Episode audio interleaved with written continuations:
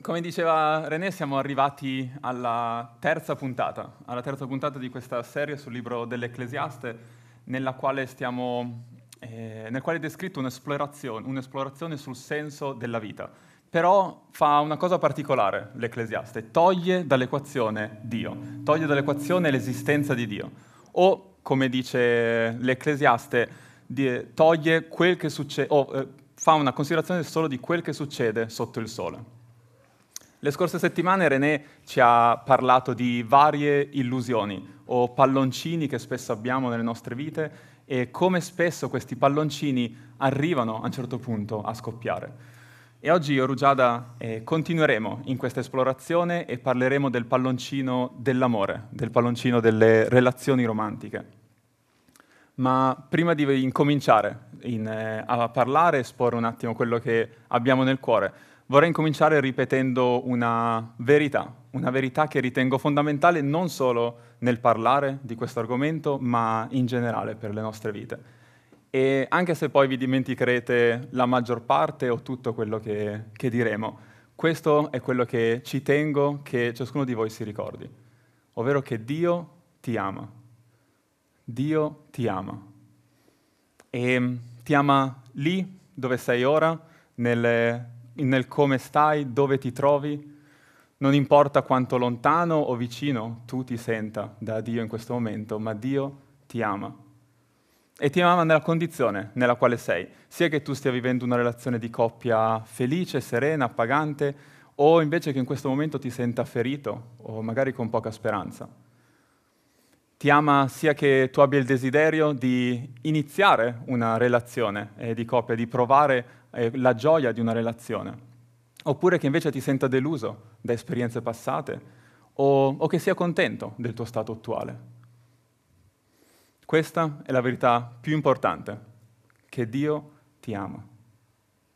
E la risposta più viva che possiamo dare a questo amore è essere noi, a nostra volta, ad amare Dio, a, a, rispondere a questo amore con un amore con tutto il cuore, con tutta la nostra anima e con tutta la nostra mente, ovvero mettendoci tutto il nostro impegno per conoscerlo sempre di più, per imparare a fidarci di Lui e per ascoltare la sua voce. Che Dio guidi ciascuno di noi in questo percorso. Torniamo ora all'Ecclesiaste e al suo esperimento di esplorazione del senso della vita. Ecco quello che scrive al capitolo 2. Io ho detto in cuor mio, andiamo, ti voglio mettere alla prova con la gioia e tu godrai il piacere.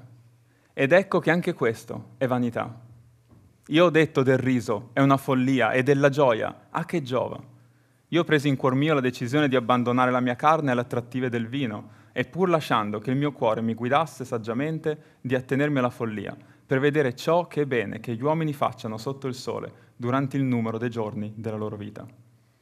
Io intrapresi grandi lavori, mi costruì case, piantai vigne, mi feci giardini, parchi, vi piantai alberi fruttiferi di ogni specie, mi costruì stagni per irrigare con essi il bosco dove crescevano gli alberi. Comprai servi e serve, ed ebbi dei servi nati in casa. Ebbi pure greggi, armenti in gran numero, più di tutti quelli che erano stati prima di me a Gerusalemme. Accumulai argento, oro e le ricchezze dei re e delle province. Mi procurai dei cantanti, delle cantanti è ciò che fa la delizia dei figli degli uomini, cioè donne in gran numero. Ed ecco qui proprio l'illusione dell'Ecclesiaste, che molto spesso facciamo anche nostra, ciò che fa la delizia dei figli degli uomini, cioè donne in gran numero. Ora alcuni di voi magari potrebbero pensare, beh, certo che è un'illusione, già una basta e avanza, figurati molte donne. Però a parte lo, lo scherzo, penso che questa e illusione ce l'abbiamo anche spesso noi tanto, ovvero che una relazione intima con un'altra persona mi darà una gioia, un piacere profondo. Sicuramente ci può essere gioia, ci può essere piacere, ma l'illusione è che l'appagamento di un vuoto relazionale interiore eh, lo otterrò attraverso una relazione di coppia o il matrimonio, che un partner mi darà la consolazione, la felicità che sento che mi manca oppure che il bisogno di sentirmi amato, il bisogno di sentirmi accettato, così come sono, sarà soddisfatto da un'altra persona. A me sembra di vedere che, che questa particolare, particolare illusione sia gridata a gran voce intorno a noi, a guardare magari video musicali, a guardare, a scorrere sui post dei social media, a, a, leggere vari articoli magari di giornali, guardare film. Mi pare che l'innamoramento, il matrimonio, il sesso, le avventure amorose siano molto spesso proposti come la via per eh, eh ottenere una profonda e personale felicità e piacere. Qualche anno fa, a seguito di una profonda depressione, uno dei miei attori preferiti dichiarò queste parole. Penso che ogni persona dovrebbe diventare ricca e famosa e realizzare tutti i suoi sogni, in modo da scoprire che quella non è la risposta alla nostra ricerca di significato. Quest'uomo è Jim Carrey ed oltre a essere stato fra gli attori che mi hanno fatto più ridere in assoluto, credo sia stato un uomo che ha raggiunto un considerevole successo nella sua vita. Eppure, come il nostro maestro dell'Ecclesiaste ci dice, tutto è stato vano. La fama, le ricchezze non gli hanno impedito di sentirsi depresso e insoddisfatto della sua vita. Che strano mistero questo di inseguire il vento, come dice l'Ecclesiaste. E oggi stiamo parlando di una ricerca dalla quale pochissimi riescono ad esimersi nella loro vita. Un vento dolcissimo, dal profumo delicato e dal suono ammaliante, capace, come si dice spesso, di farci vedere il mondo con occhi diversi. E questo si chiama il vento dell'amore, in maniera poetica. Chi non si è perduto nell'ascoltarlo, nel ricercarlo, nel fare di tutto per raggiungerlo e provare quella dolce sensazione? Chi non ha provato magari almeno una volta lo stordimento e l'incanto delle sue note? Puoi avere 30 anni oppure 80, eppure c'è qualcosa di delicatissimo e poetico nell'esperienza dell'innamoramento. E questo è indiscutibilmente meraviglioso. E così siamo affascinati dall'idea che quando troveremo l'uomo giusto o la donna della nostra vita, come nel più romantico dei film, ecco che finalmente saremo veramente felici e appagati. E ci sentiamo così terrorizzati all'idea di non poter raggiungere quel vento, perché ovviamente questo ci renderebbe infelici e destinati a una vita di solitudine e mancanza. Alcuni, i più fortunati, raggiungono però il vento. Ed ecco che quando la magia sembra così reale e tangibile, pam, il palloncino si scoppia. L'uomo giusto diventa ingiusto, imperfetto, egoista. La donna della nostra vita comincia a renderci la vita difficile e a chiederci di fare delle cose che non vogliamo fare e ad essere diversi da ciò che siamo. E il vento, presto, sempre troppo presto, vola via. E questo succede in tutte le relazioni, anche nelle più belle, anche nelle più felici. Chi rimane da solo o in attesa è invece convinto che se quella fortuna capitasse a me, allora sì, che la mia storia sarebbe diversa, migliore. E continua a inseguire il vento, illudendosi che fra le sue mani diventerà sostanza concreta. Poveri illusi, ci dice il maestro. Tutto è vanità. La tua storia e quella di qualsiasi altro è destinata a scontrarsi con questa delusione. Non essere superbo, non pensare di essere migliore, perché anche per te sarà così. Perché ancora più amara sarà la sconfitta quando il vento sarà sparito. E così, conclude il maestro. Poi considerai tutte le opere che le mie mani avevano fatte e la fatica che avevo sostenuto per farle, ed ecco che tutto era vanità, un correre dietro al vento, e che non se ne trae alcun profitto sotto il sole. Sotto il sole, ovvero su questa terra, qualsiasi relazione amorosa riempirà solo in parte il tuo bisogno di significato e accettazione, ci dice il maestro. Presto ti sentirai nuovamente vuoto. Allegria, vattene via. 100 kg di ottimismo questo ecclesiaste, vero? Una cosa però che trovo sorprendente di questa dinamica è che sappiamo molto bene che ha ragione. Ne abbiamo continuamente prova. Eppure continuiamo a voler rincorrere questa illusione, nonostante siamo circondati da continue disconferme. E quali sono queste disconferme? Io immagino che nessuno inizi una relazione con il desiderio di sentirsi deluso o triste, eppure tante, troppe relazioni vanno in quella direzione. Quanti amici vediamo correre da una relazione all'altra e alla ricerca quasi in modo ossessivo di qualcosa che possa, possa appagarli, eppure non lo trovano. Quante relazioni che paiono stabili invece vediamo fallire. Quante altre vediamo reggere solo formalmente e l'intimità e la complicità invece sono compromesse. E ancora, in quanti altri non vediamo quel frutto e abbondanza di vita che è invece così tanto dichiarata e sognata all'inizio di un matrimonio? Ma noi continuiamo a volerci credere. E credo che questo succeda perché questi bisogni sono reali, perché sono profondi, perché sono grandi.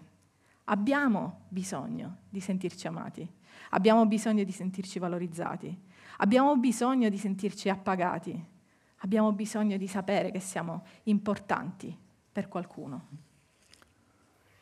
Ehm, c'è un'altra storia nella Bibbia che parla di una persona che stava vivendo questa stessa delusione, questa delusione nella ricerca di soddisfazione attraverso relazioni sentimentali. Questa persona è una donna e è una persona assetata d'amore, è stanca di essere stata delusa ripetutamente da questo vento inafferrabile. E un giorno questa donna si ritrova con Gesù, inaspettatamente, accanto a un pozzo, e Gesù le offre dell'acqua la, le offre dell'acqua che può appagare pienamente, in modo definitivo, la sua sete.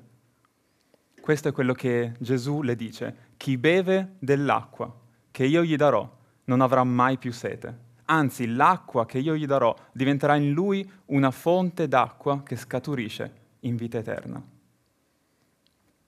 Gesù si pone come la risposta alla profonda sete di amore di accettazione che tutti noi abbiamo e ci dice che, eh, di andare da Lui, di chiedere a Lui la soddisfazione piena di questi bisogni. Non è attraverso l'innamoramento o il sentirsi amati o valorizzati da un'altra persona che saremo dissetati, ma in una relazione con Gesù. E di conseguenza eh, anche la relazione di coppia viene ridefinita in questo modo dal Vangelo. Gesù ci invita ad alzare lo sguardo, ci, a non soffermarci sulla nostra fonte di appagamento e felicità personale in una relazione e neanche di vedere una relazione sana e felice come l'obiettivo da perseguire. Gesù ci invita ad alzare lo sguardo verso qualcosa di più grande che de- del semplicemente noi due, a qualcosa di eterno. Il matrimonio è stato creato per essere il riflesso dell'amore di Dio per la sua Chiesa. E la componente evangelistica, quindi nell'essere sposati, non è solo un aspetto importante, ma è il fondamento del matrimonio stesso. Siamo in missione, siamo in battaglia. Questo spesso è il linguaggio biblico che leggiamo. E il nostro coniuge è chi Dio ci ha messo accanto da rialzare, da incoraggiare, da confortare quando c'è bisogno. Certo, corsi di preparazione al matrimonio, corsi per coppie e consulenza per coppie che stanno vivendo un periodo difficile sono cose utili, sono buone, sono importanti ed è per questo che io e Rugiada ci stiamo impegnando sempre di più proprio in questo tipo di attività. Però il fine ultimo di tutto questo non è una sterile felicità di coppia. Il matrimonio non ha l'obiettivo di rendere felici i coniugi, ma di creare qualcosa che trabocchi da esso.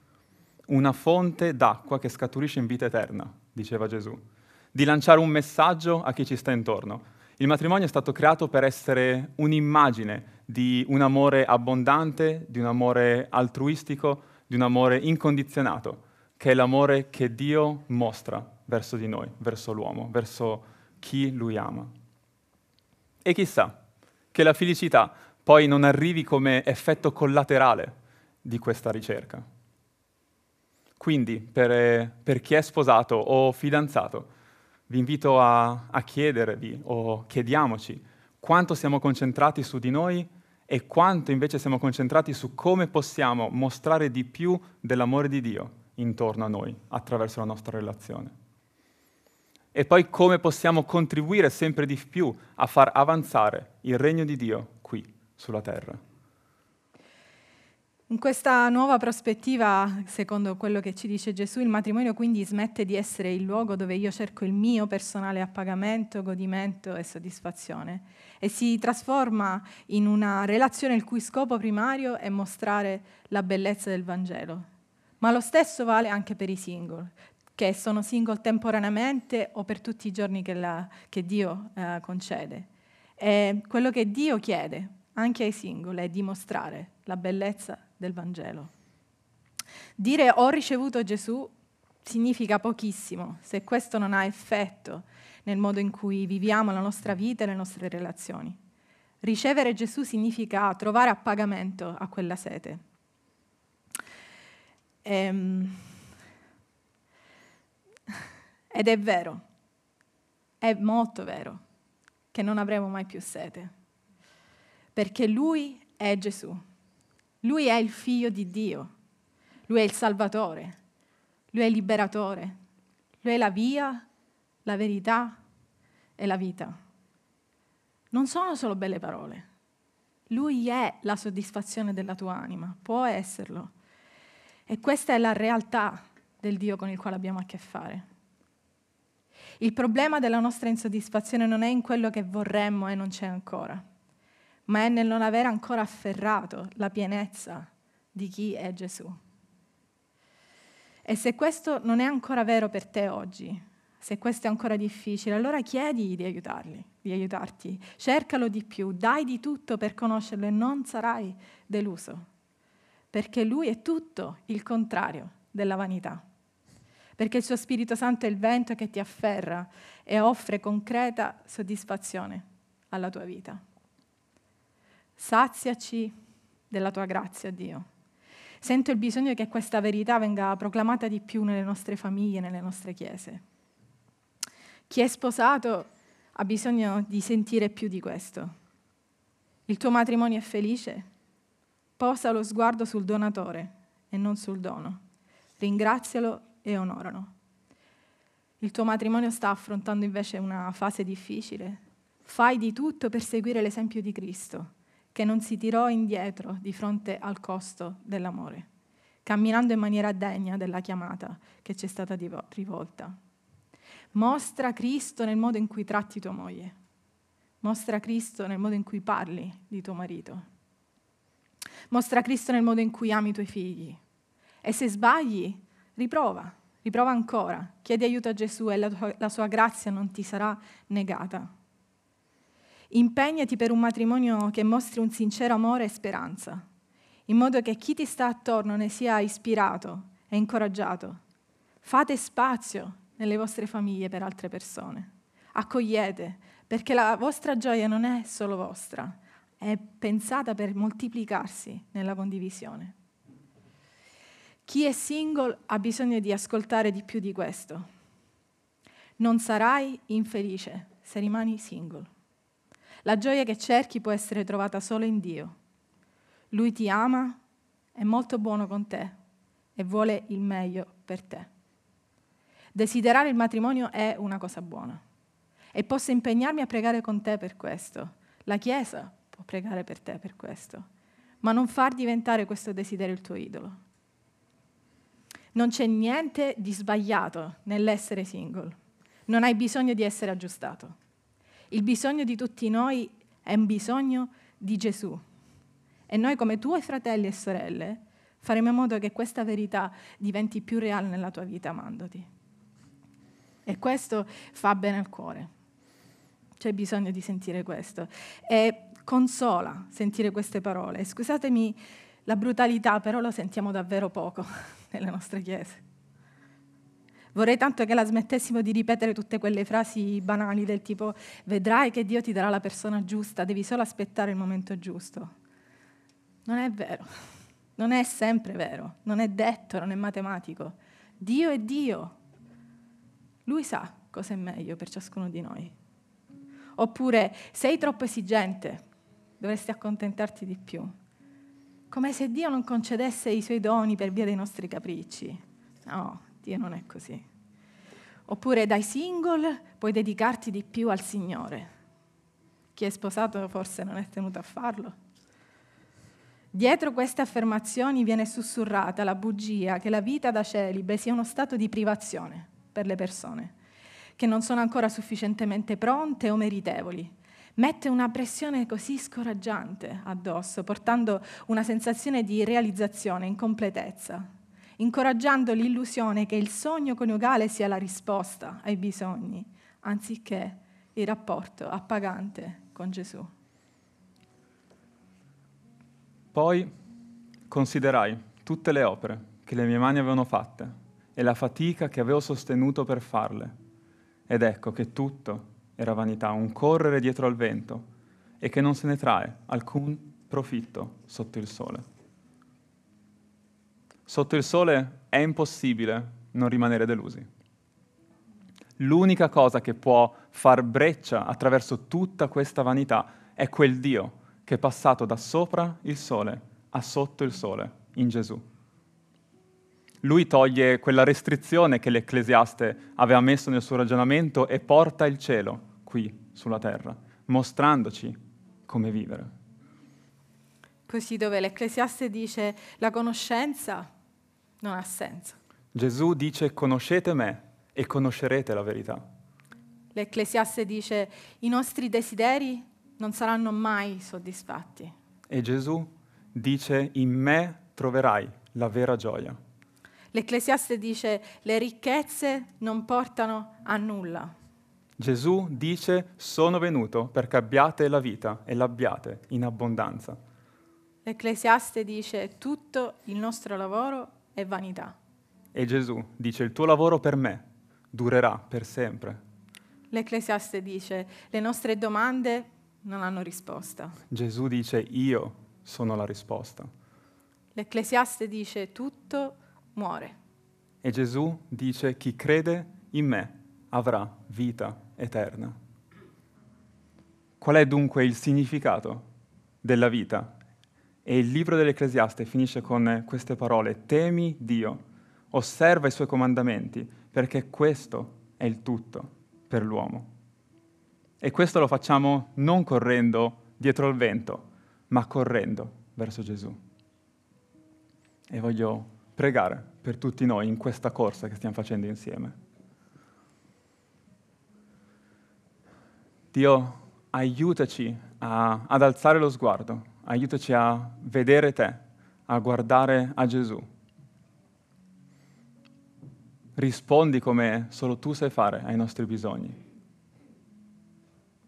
aiutaci a lasciare andare i, i desideri che stiamo cercando di soddisfare in un modo che, che non guarda a te. E mostrati sempre di più nella tua bellezza, nella tua gloria, più del tuo spirito in ciascuno di noi, Dio, più del tuo spirito che ci mostra la tua grandezza, la tua gloria, la tua potenza, il tuo piano eterno per ciascuno di noi. Amen.